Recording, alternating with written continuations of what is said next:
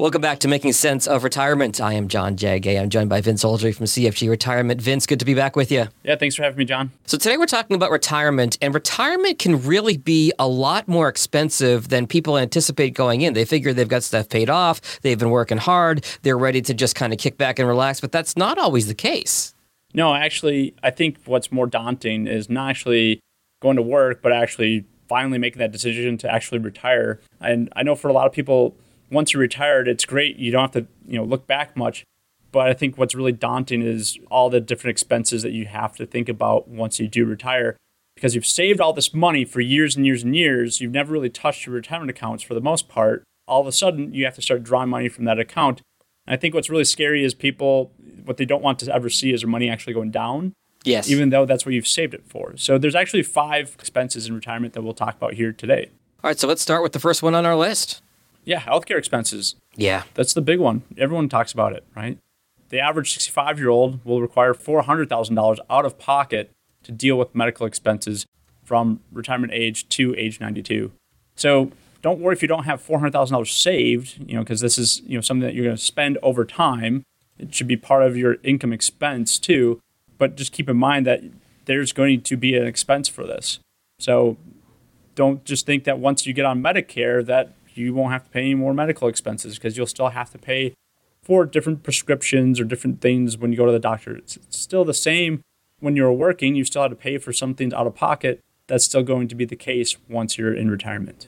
Yeah, we've heard so many horror stories as far as long term care costs, health care costs. I know for my parents, they're both on Medicare now and trying to help them navigate through that maze of rules and regulations and coverages. Eh, they can't figure it out. I can't figure it out. We've had to get outside help for it. It can be really complicated. What's number two on our list of things that get expensive in retirement, Vince? Well, number two is actually just you typically spend more when you first retire. And what we call this is the retirement honeymoon, mm. uh, the, the retirement honeymoon phase. You tend to spend a little bit more right at the beginning. And that's okay because while you're healthy and young and you're able to do things, you should go out and travel more if that's what you wanted to do, or do the hobbies that you like to do more while you can do it. Just make sure that you are spending with your, your means, though, right? Don't get out of control, but understand that you probably will spend a little bit more at the beginning or just as much. And I think that's what surprises people because they've always said in the past, you know, all these different studies or these articles have come out, they say, oh, you only need, you're only going to spend 85% or 70% for every client that I've met with and that I have, I haven't seen them necessarily spend less. Right. Um, if not, I've only seen them spend more. So just keep that in mind. You know, you're probably going to spend a little bit more at the beginning. That's okay.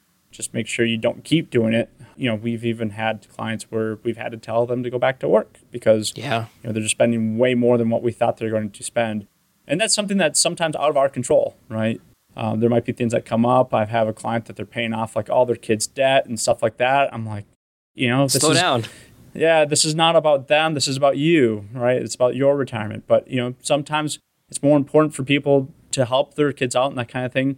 So really, just make sure that you're within reason. Maybe you're used to having like a company car or cell phone and some other perks. Maybe you're used to getting all the credit card points for traveling and stuff like that that you might not have anymore going forward. So just keep those things in mind right before you retire. No, so important. I think this is a classic black and white thing where you got to find a shade of gray where I think you want to do stuff when you're 65 and more able to do it than maybe when you're 90. But at the same time, you can't go overboard, all things in moderation, because if you spend it all now, you're like you said, worst case scenario, you're out of money. You got to go back to work. Right. You don't want to just live off of Social Security. You want to usually have a decent lifestyle uh, that you might have been accustomed to. So, what we've noticed is people have spending habits and the spending habits really don't go away.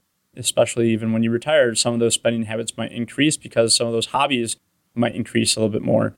But I think one of the other big shockers that we have here is really taxes. Taxes are going to hit in many different places.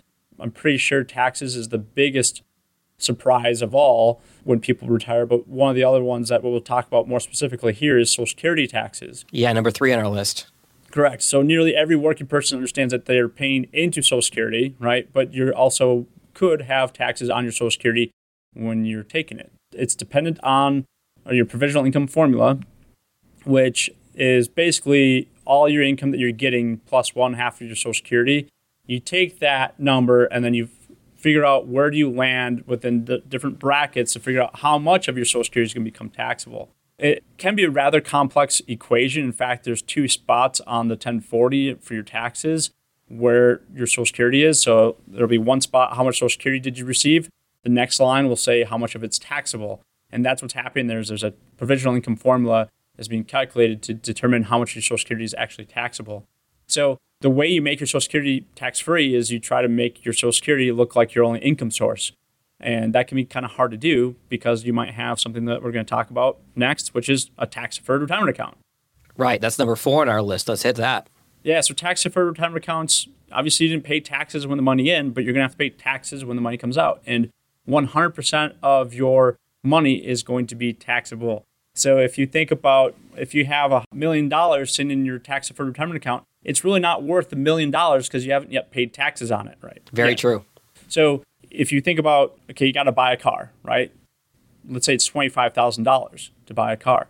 Well, if you took twenty five thousand dollars out of your IRA, you have to pay taxes on that money. So really, you're going to have to take over thirty thousand dollars out of your account just to net the twenty five thousand dollars to buy the car.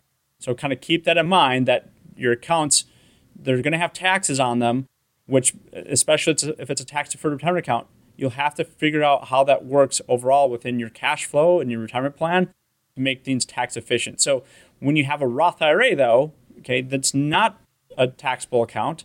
So if you take money out of your Roth IRA, then that's going to come out tax free. Now, it's recommended typically that you would take money out of your IRAs or your taxable accounts first before you take money out of your Roth IRAs. So before you do start to create a distribution plan, you know, make sure you meet with your CPA or tax advisor or financial advisor to see what would be the best bucket to grab from first.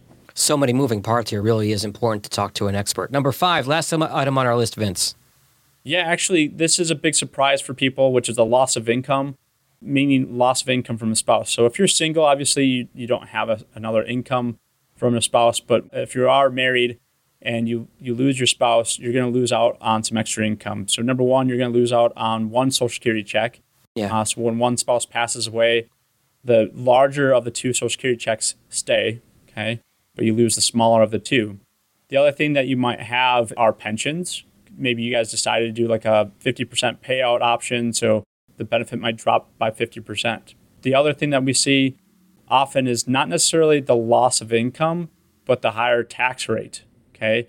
So, what I mean by that is if you have required minimum distributions and you're filing jointly, okay, you're paying taxes based on filing jointly, right? So, right. your tax rates are different. The tax levels are different. Now, if one spouse passes away, now you're filing single. And then your tax rates or your tax brackets are usually condensed a bit. And that means you still have a required minimum distribution, but now your tax brackets have condensed, which means you're typically in a higher tax rate when you're single. So you might have the same amount of income or roughly the same amount of income, even though you lost a social security check coming in, you're going to get dinged more from taxes. So then you have less income overall. Yeah, that's really important that those thresholds are all different for the tax brackets when you're single, when you're married. So if you're married, you might be okay, but if you're single, you might be in a much higher tax bracket. It's really important stuff to think about, Vince, as people retire because there are a number of things they don't necessarily expect or anticipate as they head into it. And, you know, as you've covered here, every situation really is different. And it is so important to talk to somebody who understands this stuff to make sure that you're not getting whacked with taxes or bills that you're not expecting and you're prepared for everything that lies just over the horizon for you. So if somebody listening wants to come talk to you, Vince, about their retirement and their future, what are the best ways to find you? Number one, just give us a call 952 657 7470. Again, 952 657 7470. Um, go to our website, cfgretirement.com, or send us an email, info at cfgretirement.com, and we'll set some time up. And I think the biggest thing here is really looking at things forward, meaning how are things going to impact you? Look at different scenarios. What happens if a spouse passes away? What if you do want to pay off your house? What if you do need to buy a car down the road? You plug all these different scenarios in to see what's going to create the biggest impact. Um, maybe we have to figure out what bucket should we draw out of first, or uh, should we draw out of both of them? So when it comes down to financial planning or investments, really you got to put the plan down first, look at the different scenarios, and then you can come up with the best course of action. So yeah, reach out to us, 952 657 7470. Again, 952 657 7470. Or again, go to our website, cfgretirement.com or info at cfgretirement.com. Send us an email there. Great stuff as always, Vince. Take care. We'll talk again soon. Yep. Thanks, John.